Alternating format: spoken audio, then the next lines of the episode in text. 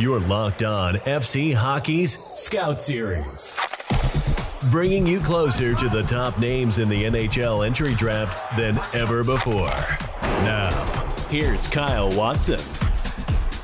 Hello, everyone. Welcome back to FC Hockey's Scout Series. I'm joined by Justin Froese, head of Western Canadian Scouting. Justin, how are you doing today? I'm great. Thanks for having me on. It's uh, we're in the middle of January. It's a Monday night, and tomorrow I'd probably be pre- preparing to go to a rink. But uh, here we are. We're talking hockey and uh, trying to just imagine what it, our lives would be like if we actually had live games to look at. Yeah, absolutely. Well, uh, we were all blessed uh, the last two weeks to have the World Juniors. You know, with with so much junior hockey not going on, uh, it gave us a chance to get a first glimpse this year at uh, so many of the draft eligibles. Now, uh, you cover the Western uh, Hockey League and the Alberta Junior Hockey League and the BCHL. And, and I'm wondering um, at the tournament, was there anyone that stuck out to you? And uh, when the season gets back going, that you're excited to watch? Well, for me, I mean, we obviously don't know what's going to happen. Uh, we've seen some of the junior leagues start up at different times. Um, the one that really bounced out to me was a guy that wasn't drafted last year, uh, Simon Knak, uh, captain of Switzerland. Uh, really nice development curve that I saw there, and just a lot. His game has come, and there's dyna- dynamic qualities finally added on to a kind of a rangy, rangy styled skater. Um, a lot more width to his game, a lot more grittiness, and he's really starting to compete for me. Uh, a lot of different areas where maybe deception could be a little used in certain instances, and maybe a little bit more uh, fluidity with how he thinks the game. But I was really impressed with how he did, and also uh, from the the BCHL, uh, Raymond Foust, who also played on that team. I was quite impressed with uh, him in different stints. Obviously, had a bit more of an offensive role uh, playing the BCHL with Chilliwack. Given the state of their season, who knows if he's going to go south like a lot of these guys uh, to the USHL before there's any roster freeze.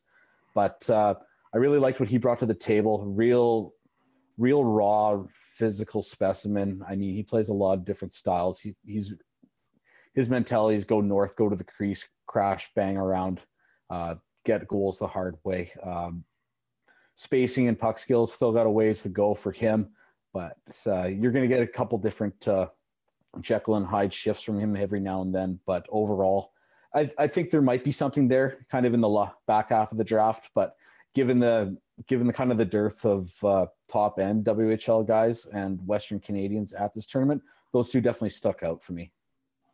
Now, I'm wondering, um, as a, a, second year eligible, um, how much harder it is is it to stick out? You know, you're competing against a whole new group of guys who have, and you've got a year on them. You know, they've got a year where they could develop. Um, how much harder is it to stick out in your your first year after the draft, or even your second year, like Brett Leason did a couple years back? Well, I think thing thing with Leason. I mean, once he got on the world stage, I mean, I was able to see him right in my backyard here in in Prince Albert. I mean, same division as where I scout out of. So you're able to see what he's able to do with kind of a big physical frame and uh, just be able to just manufacture space for himself and line mates. But once he got on the world stage, you were able to see kind of how he's able to perform against his peers and players that are going to be better than him and kind of on the same level, uh, the elite of the elite. Uh, Simon Knak, he didn't really uh, have the same kind of impact. Um, on the score sheet, maybe as Leason did during that tournament. Uh, but at the same time, he didn't look out of place. I mean, he's a leader for his country. He's going out and being kind of an emotional guy, getting in good spots, showing a little bit of flash here and there. Uh, it's going to be really interesting when the when the WHL does start back up. He's got some pretty good players on his team alone that he's going to be uh, uh, kind of jockeying for for draft position in Jacob or uh, Jack O'Brien and uh, Tyson Kozak, but for him, um, it was really interesting to kind of look and kind of see how far he's come from my last viewing of him. Is he maintaining that level? Is he able to add different uh, elements to his game? And maybe what the projection is going forward. So once he starts playing in the WHL again, it'll be really interesting to see if he's able to carry over that skill set and uh, really bring it every night for it for the Portland Winterhawks, which he didn't last year. Yeah, so obviously it's a unique year where a lot of players haven't got much ice time this year, and I'm wondering, uh, you know, in your draft year, even like uh, Knak in your draft plus one year, how big of an impact can it ha- have on your on your draft stock to not be seen for such a long period of time? Well, it's really interesting because you're we just went through this where draft Twitter was totally hyped up over the two weeks of being able to see uh, Matthew Beniers and really no other top end prospect. Um, so you're getting a lot of attention focused on the big three in Michigan, for example, Carson Lambos, Brandt Clarke, going over and finally getting into games overseas. But you, then again, you forget about Cole Sillinger, who hasn't played since March. Uh, some guys who haven't really seen Dylan Guenther got to the AJHL and watched him play with Sherwood Park. Uh, so it's really interesting. I know a lot of guys are going back. I know myself building a good solid base of reports. You can kind of pace yourself and kind of get that generalization understanding of their game. So when things do kind of get back to a semi-normal where these guys are all playing, you're able to have that base level understanding of where they are and how far they have come as soon as the game, as soon as the rubber hits the road, so to speak. So um, they may not be playing live games. They're definitely not forgotten. I know people are combing through those lists. I, I also know that it's really hard for a lot of people, especially when there's live games going on, to kind of take their their mind off that and not and not totally uh, forget that they have to look at the big picture and not just the guys who actually are active. Now, I'm curious when you're putting together your rankings, uh, how do you try to combat recency bias? Do you uh, do you go off based off your last game that you saw the player, or do you try to project where he would be at if he was playing now, or what's your strategy?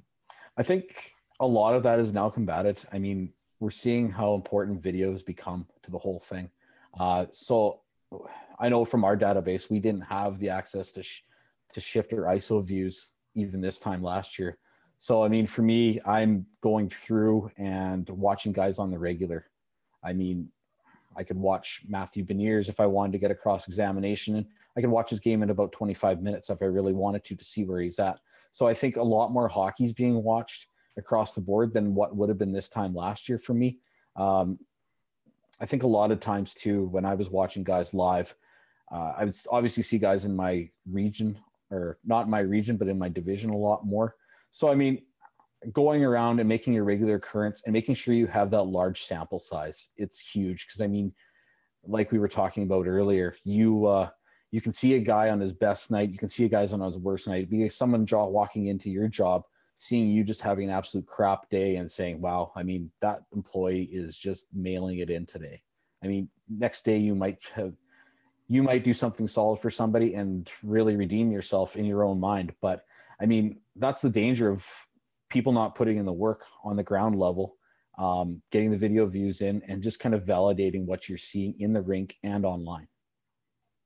Yeah, I mean, I mean, the World Juniors can do wonders for players um, that maybe haven't got as much attention as they deserve. But on the flip side, it, it, can also bring some negative attention towards players that they don't necessarily deserve, given the rest of their body of work. For it to all be thrown away for two weeks, uh, it's not really fair. Well, that's the Quinton Byfield thing that we're that we're experiencing for that two weeks. Of, I mean, you're expecting a guy to have a godlike awakening rate for two weeks out of the year after he hasn't played all year, and it just didn't it didn't happen except for one game. It's the same as Nathan MacKinnon in his draft year, where people were saying Jonathan Drouin's got to be the guy. But at the end of the day, it's uh, it's about kind of putting everything in perspective. So uh, yeah, just paying attention to the hierarchy of uh, of how you rank players and not swaying from it, and year after year evaluating that list and just learning from it as you go forward. So it's another strong year for the WHL, WHL at this year's draft. Uh, unfortunately, we didn't get to see any of the top stars play at the World Juniors, but I'm wondering, out of the crop of talent uh, available in your area of scouting, uh, who do you think is going to go first off the board this summer?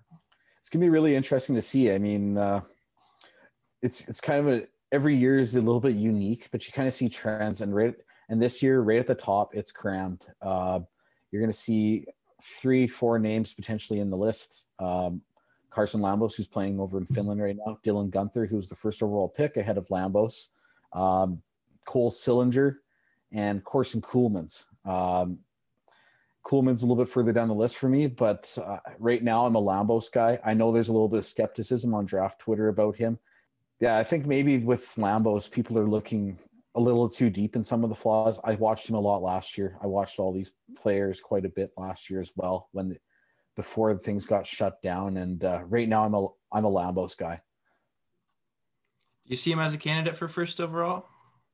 It's gonna be really interesting. It's it's wide open right now. I mean, you look at all these different guys, and there's so many different varieties of uh, strengths and weaknesses and things that they can work on. Um, different people value things differently. It's it's so wide open at the top. I I could see it happen, but I mean, there's a lot of really good talent out there, and uh, it's really going to come down to what the flavor is and what potentially the need is at that position because there's a lot of really good, uh, really good options. Now, Guenther is another guy that's in the discussion for first overall. Uh, I've seen Lambos higher than him on most boards, um, but I'm wondering in in the time that you've seen him in Sherwood Park this so far this season, how has he looked? I really like Guenther I uh, I did a deep dive. Uh, shout out to that on him. Uh, so I was able to actually dig deep into his game, and I, I really like what he brings to the table. He was a very very productive uh, rookie in the WHL. Uh, end up getting rookie of the year honors, and when he played in the AJHL this year, I thought he was true to his game in a lot of um, a lot of manners. But I also thought maybe that he was almost trying too hard, going back and reverting back to old habits like back in Bantam when you were able to dominate by just not timing play and just kind of going all out beast mode on guys. And I was able to see that kind of in the MJ too, where uh, Conner Roulette was kind of reverting back to old habits. Uh, same thing with Guenther. He was just trying to go through the whole team at times, but there was also positives too, where I mean, you know, the dyna- the dynamic qualities are there. His ability to see the ice, the ability to work off elite talent, and lead a line. Um, I was so I mean, in, in certain respects, he was great. In others, he kind of left me wanting a little bit more. Corson Ceulemans out of the Alberta Junior Hockey League is a first round candidate. Um, we've seen guys from the Alberta League go as high as Cale Makar did uh, in 2017, but also just as recent as last year, Carter Savoie uh, played in that league, and he's already looking like a very good pick. I can't remember it was the fourth or the fifth round, but he's scoring near a goal or game in college. So I'm wondering if you could comment a bit on Ceulemans, uh, how high you could see him going, and also just uh, how hard it is to scout guys from that league it's really interesting. Um, I think the BCHL, you see a lot more imports come in from other from other regions, other countries, and whatnot come play there. So I think you have a little bit more talent pool to kind of work off of. And in the AJHL, the top guys typically are your top guys. Uh, of course, in Ceulemans, he's been a man since he's been probably about 13. He's probably been shaving since then. I mean, the guy's just a beast, just a physical, athletic specimen great with the puck. A lot of it for him is going to be uh, his upstairs, how he thinks the game, how he plays the backside of the game. I mean, I know I watched a bit of him early on when they were actually playing, and some shifts he looked phenomenal. He was he was just doing it all, and he's just that ultimate transitional defender who can who can put a puck home or he can sneak in the back lane on the weak side and and uh, create and give himself off as a pass option but I know one of the comments that I had and one of the thoughts was when I watched him is like, do we see kind of a Brent Burns type of player here who uh, might almost be better in a in a game that's starting to go towards more creative thinking? Do you go with a four forward system? Do you have a guy like Corson Ceulemans who you put up on the wing uh, and kind of have call him a back and kind of a rover and put him in that situation as opposed to a guy who's just playing D because typically, if you want me to be very blunt, some of his decisions aren't, aren't just execution; it's just plain he's not seeing stuff develop in front of his nose. Um, so there's going to be a lot to work on there, and especially like a guy who's as dominant for stretches at that at that level um, to be that inefficient at times of in his own defensive zone and off the puck. It's going to be interesting to see what team sees in him. I mean, we saw it with Samuel Morin with uh, Philadelphia going in as a as a winger after he was taken very high in the first round. I mean, I don't know what the future holds for him, but it would be take.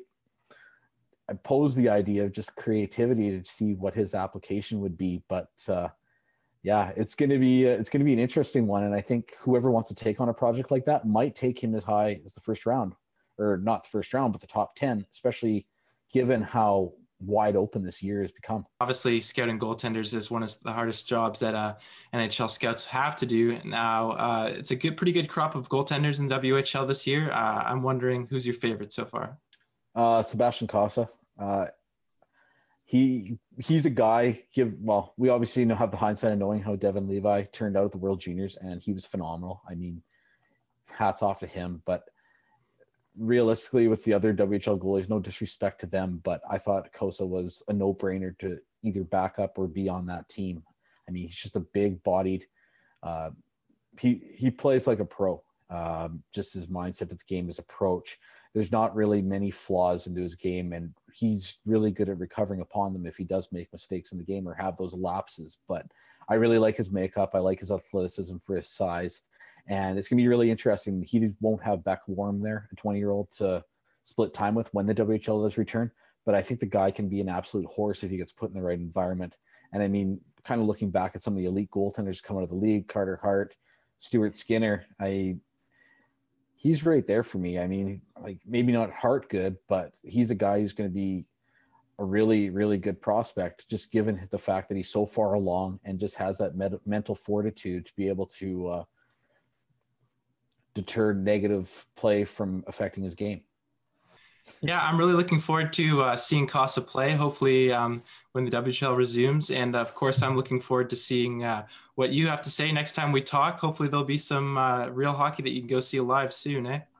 Yeah, it'll be uh, it'll, it'll be nice. It's been it feels like a couple days or a couple days ago now. I was able to go watch a couple MJ games up the road here, but uh, really want to see WHL back and all the junior leagues, and obviously health and uh, getting the economy back on track is the biggest concern right now that we have, but uh, uh, trying to be trying to think selfishly. I mean, we all want to be back in the rink. We want to see hockey be played. We want these guys to develop and kind of grow into what we think that what they think they can be, and uh, being part of that is uh, it's there's no greater thing. So hopefully down the road we're able to see that in short time. Fascinating insight. Thanks so much for joining me, Justin. Thanks, and uh, thanks for calling me fascinating. I appreciate that. Thanks for listening along. Be sure to keep it locked to FC Hockey so you don't miss the latest news, notes, and interviews featuring the NHL entry draft.